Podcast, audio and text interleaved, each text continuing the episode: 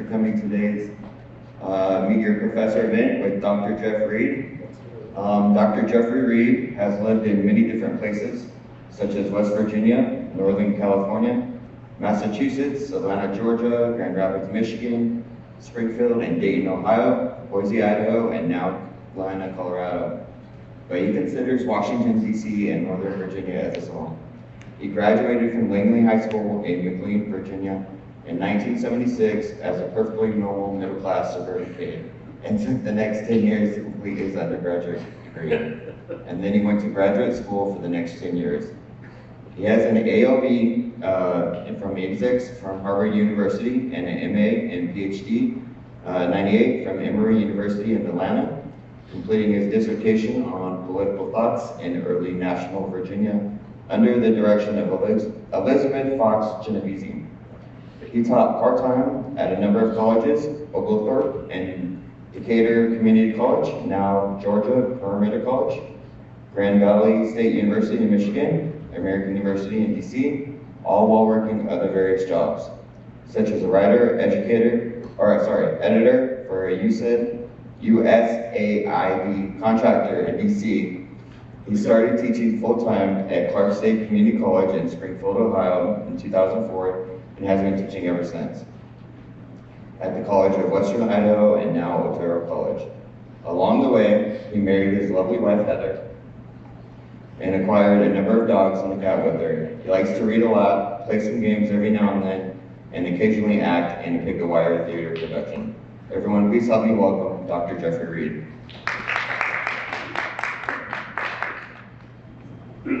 I should be loud enough to have to use. So, uh, the topic Saturday Night Massacre at 50. Uh, so this was in 1973. On October 20th, 1973, President Richard Nixon precipitated the Saturday Night Massacre. And 50 years later, we're still living with it and the effects of it. So I thought 50 seemed like a pretty good anniversary to celebrate, uh, although celebration uh, may not be the right word, but it's a celebration of both its effect on American politics and political culture, but also on the individual culture of a specific person. um, so, I'm going to set this up by. Fired agents of the FBI acting at the direction of the White House and concealed off the offices of the special prosecutor, the offices of the attorney general, and the offices of the deputy attorney general. Six FBI agents present, leading our operations right now. All of this adds up to a totally unprecedented situation, a grave and profound crisis in which the president has set himself against his own attorney general and the Department of Justice. Nothing like this has ever happened before. So if you happened to be watching TV that night, you would have seen that special report from John Chancellor uh, about what he called a grave constitutional crisis. Uh, this didn't happen in a vacuum, of course. Uh, there was a lot of context going on. The Yom Kippur War between uh, Egypt, Syria, and Israel had broken out on October 6th, so that was two weeks before this, uh, which led to the first energy crisis when the Organization of Arab Petroleum Exporting Countries put an embargo on the United States for supplying Israel with military equipment. Uh, there was the beginnings of stagflation and the economy going into a deep recession. Uh, Vice President Spiro Agnew resigned on October 10th, just before this, uh, with under charges of corruption and taking bribes. So a lot of stuff was going on, and the Middle East War threatened to lead to a conflict between the United States and the Soviet Union directly. One year earlier, in 1972, Richard Nixon had won one of the biggest landslides in the history of the United States. Uh, he had won 521 electoral votes to George McGovern's 17, and he had won 49 states against McGovern's one state and the District of Columbia. And he was riding very high as a result of this, but there was a skeleton rattling in his closet that he was not really aware of. And that was that would eventually derail his presidency. There it is. um, and that was Watergate. Uh, now, I'm not going to go into all the details of Watergate because it's extremely complicated, but it plays a direct role in what happened in October of 1973. What came to be called Watergate was when seven, uh, five burglars were caught planting bugs and photographing documents in the Democratic National Committee headquarters office, which was in the Watergate complex.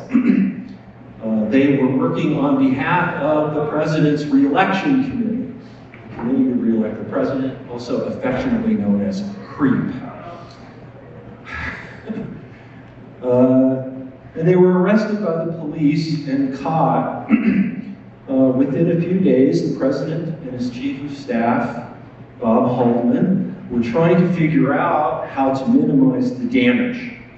Uh, and the real problem was the involvement of the burglars in other illegal activities, such as breaking into Daniel Ellsberg's psychiatrist's office to get dirt on him. Uh, and this was raised issues that were very serious and politically problematic. The White House managed to keep the lid on until after the election. various White House staff, like John Dean, were in charge of managing this. They listened to the FBI. They uh, read. They were there for the interviews. They tried to really shape the investigation. Uh, and this is what led to the cover-up of the Watergate crime. uh, this lid came off in spring of 1973 when one of the burglars, James McCord, who had been the security director for the committee to re-elect the president, sent a letter to Judge Sirica, who was the judge presiding over the trial, saying that there had been pressure put on the Watergate defendants to stay silent and to plead guilty, uh, that the White House was somehow or other involved, that there were, White House aides that had uh, suborned perjury and obstructed justice. When this all came out, uh, this led to the press focusing more and more attention on Congress focusing more and more attention and the heat began to turn up on the White House as the focus shifted to the cover up away from the original crime. and the cover up that they had had began to unravel. The Senate committee was formed to investigate Watergate, um, and then Nixon's top aides, Haldeman, Ehrlichman, and others resigned, including the Attorney General at the time, Richard Kleindienst. Dean, John Dean, had been in charge of kind of maneuvering this cover up for all these years, for all that year. Um, and in the summer of 1973, he was called to testify from the Senate Watergate Committee. and he laid out in several hours of testimony everything that he knew, including the implication that the president and all of his top assistants had been involved in planning and implementing a cover-up of a crime. But there was no evidence to show that Dean was right. and the White House denied that Dean's allegations were correct. Other people went and testified in front of the committee and said Dean was lying. Um, and Dean had really no way of proving any of the allegations that he made were true. But the proof existed, just no one knew about it. Until one of the lower level White House aide who had another job in the administration at that time was called in by the Senate committee staffers to talk about how the White House worked. They just didn't know where the information flowed, who was in charge of what, who sat where, who did what things for the president. And they just wanted to get a clear idea of this. And so they were talking to him, and then out of the blue, one of the lawyers for the uh, committee asked him, he said, do you know of any way that there would be that the president uh, had transcripts of conversations that took place in the Oval Office or that there were recordings of things? And Butterfield apparently put his head in his hands and he said, uh, yes.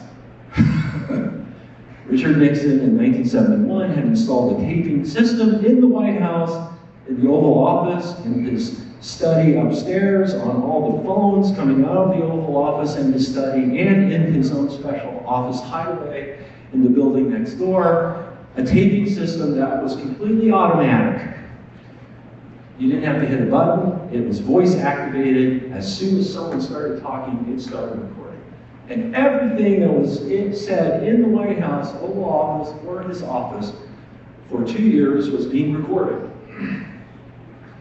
Uh, next day, he went out in public and he made this statement, and now we have a real problem.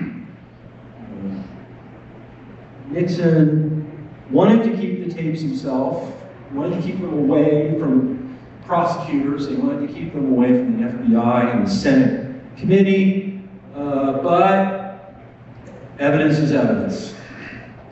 And so the tapes became a rope in a tug of war between Richard Nixon and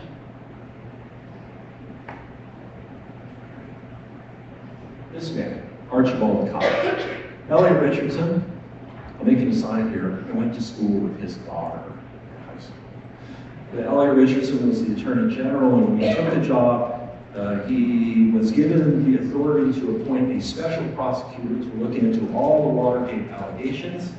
He appointed Archibald Cox to do that and promised the Senate during his confirmation hearing that he would not do anything to interfere with Cox's investigation.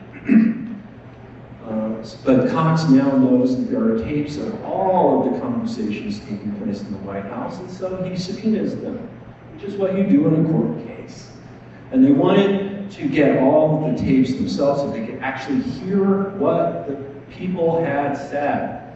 And this would prove any of the other allegations, such as that Dean had made. Um, and so he went to court to get these tapes. Nixon refuses to give over the tapes. He goes to the Court of Appeals, and the Court of Appeals says, Nixon, you need to give the tapes. And the, Nixon says, no, I'm not going to give the tapes. Uh, and they try to come up with all kinds of experiments to figure out how can we do this? Give the information that's in the tapes, but not do the tapes themselves. and they come up with different ideas, but in September and August of 1973, they come up with a plan where they will produce summaries of what happened in the conversations. We'll give those summaries to Senator John Stennis, who's about 187 years old and hard of hearing. Let him listen to the tapes to make sure that what we have in the summaries is correct, and then we'll give that to the prosecutor as the evidence. in the meantime, all of these other conflicts, wars, resignations are taking place.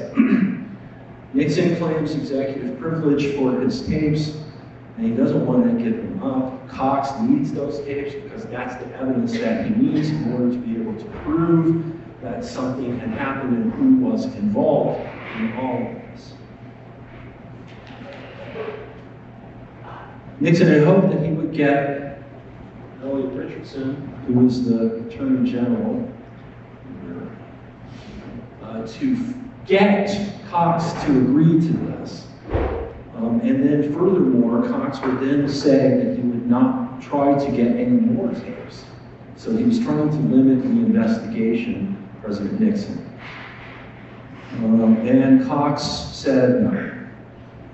October 20th, just in the afternoon, he held a press conference and said, I can't do it. I gotta get the tapes. This is the evidence that I need. It's for the court, it's for the defendant's right, as well as the prosecution's right. Everyone needs to have the best evidence in order to be able to prove what happened. And he said he was going to go to the Supreme Court and ask them to rule on this and force Nixon to turn over his tapes. Nixon's response was to fire Cox. you know, he couldn't do it directly. He had to get the Attorney General, Richardson, to actually do the firing. And he called Richardson to the White House in the afternoon of October 20th, and he said, I want you to fire Cox, and Richardson basically said no. And he quit. There's a great line here where Nixon says to Richardson, says, I'm sorry that you put your own personal principles ahead of the good of the country. And Cox's and Richardson's reply is, Mr. President, what I think I'm doing is for the good of the country. So he quits. They go to the next man down, William Ruckelshaus, and he gets fired because he won't fire him anyway. They go to the third man at the uh, Department of Justice, Robert Bork, and he agrees to fire him because he says the president needs to have his way. so Cox gets fired, and that's what leads to the FBI and the police shutting down the investigation, locking the doors, and kicking all of the special prosecutor lawyers out. When the news gets out on this, it creates a firestorm of public opinion.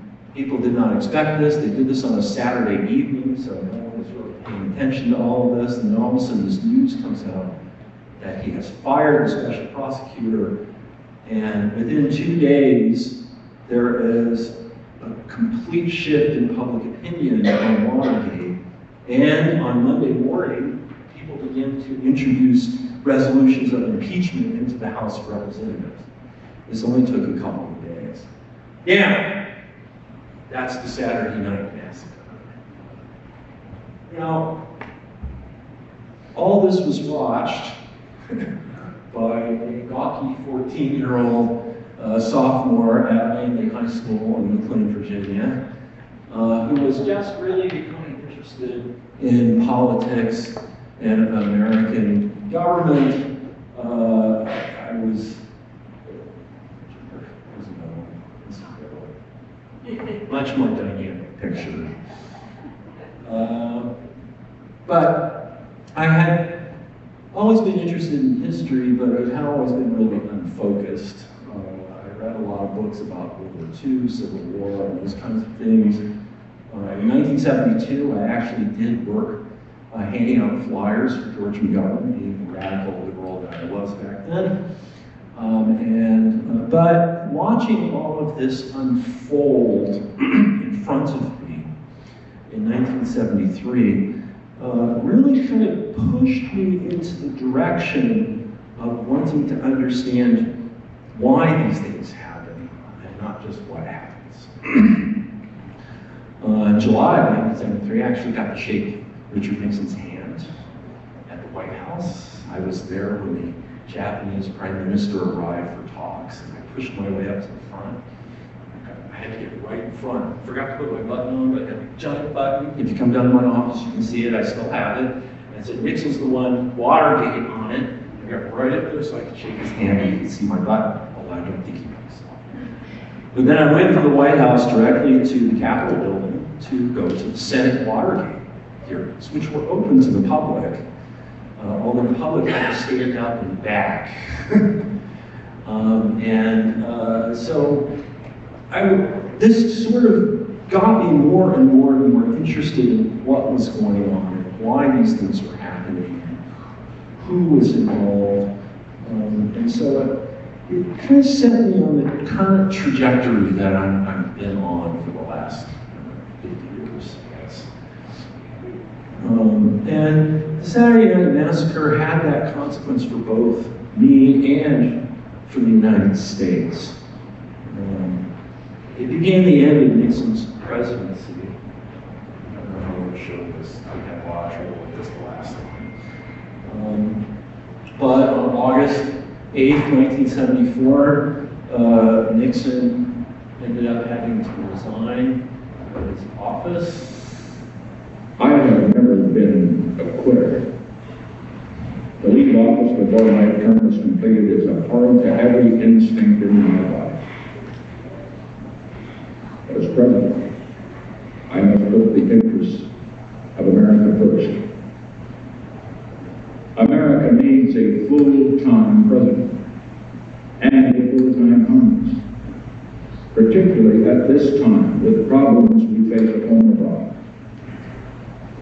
To continue the fight through the months ahead for my personal vindication would almost totally absorb the time and attention of both the President and the Congress in a period when our entire focus should be on the great issue of peace abroad and prosperity without at home.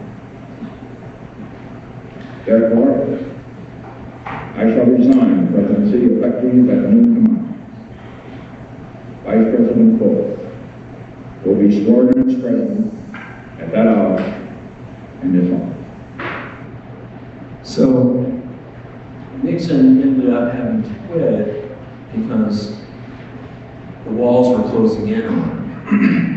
He wanted to try to keep the tapes from coming public, but the House Judiciary Committee in 1974, which was considering impeachment against him, uh, demanded tapes. The courts were still looking for more tapes. He tried to appease people by issuing his own transcripts. Uh, but in the end of July 1974, the Supreme Court rules eight to nothing that Nixon has to turn over the tapes. Uh, that executive privilege does exist, but it does not cover criminal conspiracies that might be discussed in the White House. When that comes out, there's a tape in there, June 23rd, 1972, just five days after the Watergate break-in, where, he, where Nixon and his aide Haldeman are discussing using the CIA to block the FBI investigation. and that is the beginning of the cover-up right there.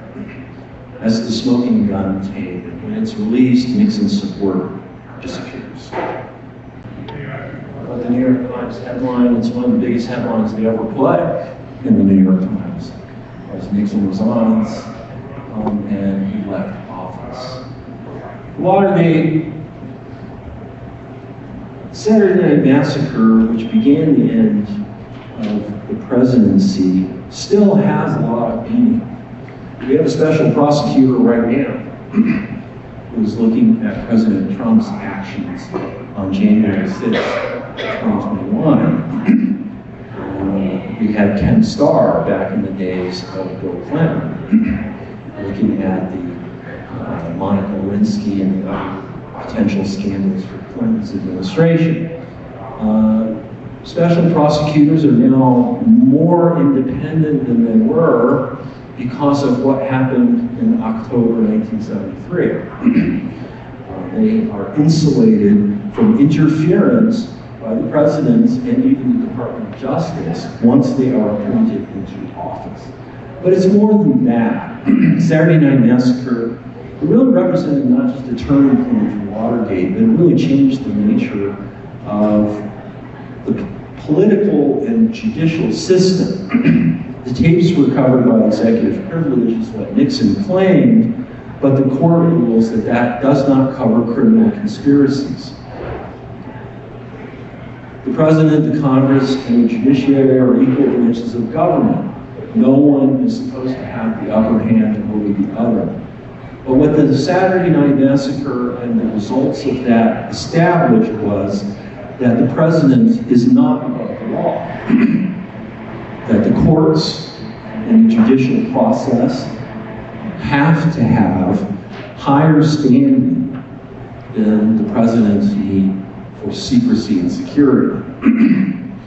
um, and so the president has been put below and the law itself is more important than any than anything that the president can claim as his independent power in office. there is such a thing as executive privilege, but it has limits. National security is no longer able to cover any kind of action that the president thinks. Nixon himself said later on that if the president says to do it, it's legal. And that's clearly not the case, and that was what was established right here after this event. So, there is, three years later. getting ready to go to his high school prom. Um, but actually, I think in a lot of ways, this has been, it was a focusing event for me. It was something that happened that really got me interested in going deeper into this. So when I went off to college after this year, uh, I always knew that I would be a history major and I wanted to investigate and look at these things. Uh, there's a theory, I, I, I guess it's mine, but I'm sure I've heard it other places. But generations have different, um, have different events or contexts that kind of shape them. There's the Kennedy assassination, there's the uh, landing on the moon, there's uh, Vietnam War. And you know, I'm, a, I'm a child of the 70s, and that's Watergate. and it, I think a lot of people from the 70s kind of get the reputation of that it's cynical and cynicism spread around.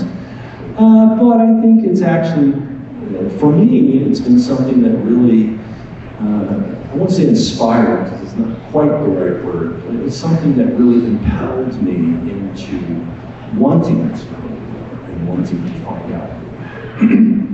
and being able to look back and try to understand how these things happen and how the world works. So, thank you, Richard Nixon.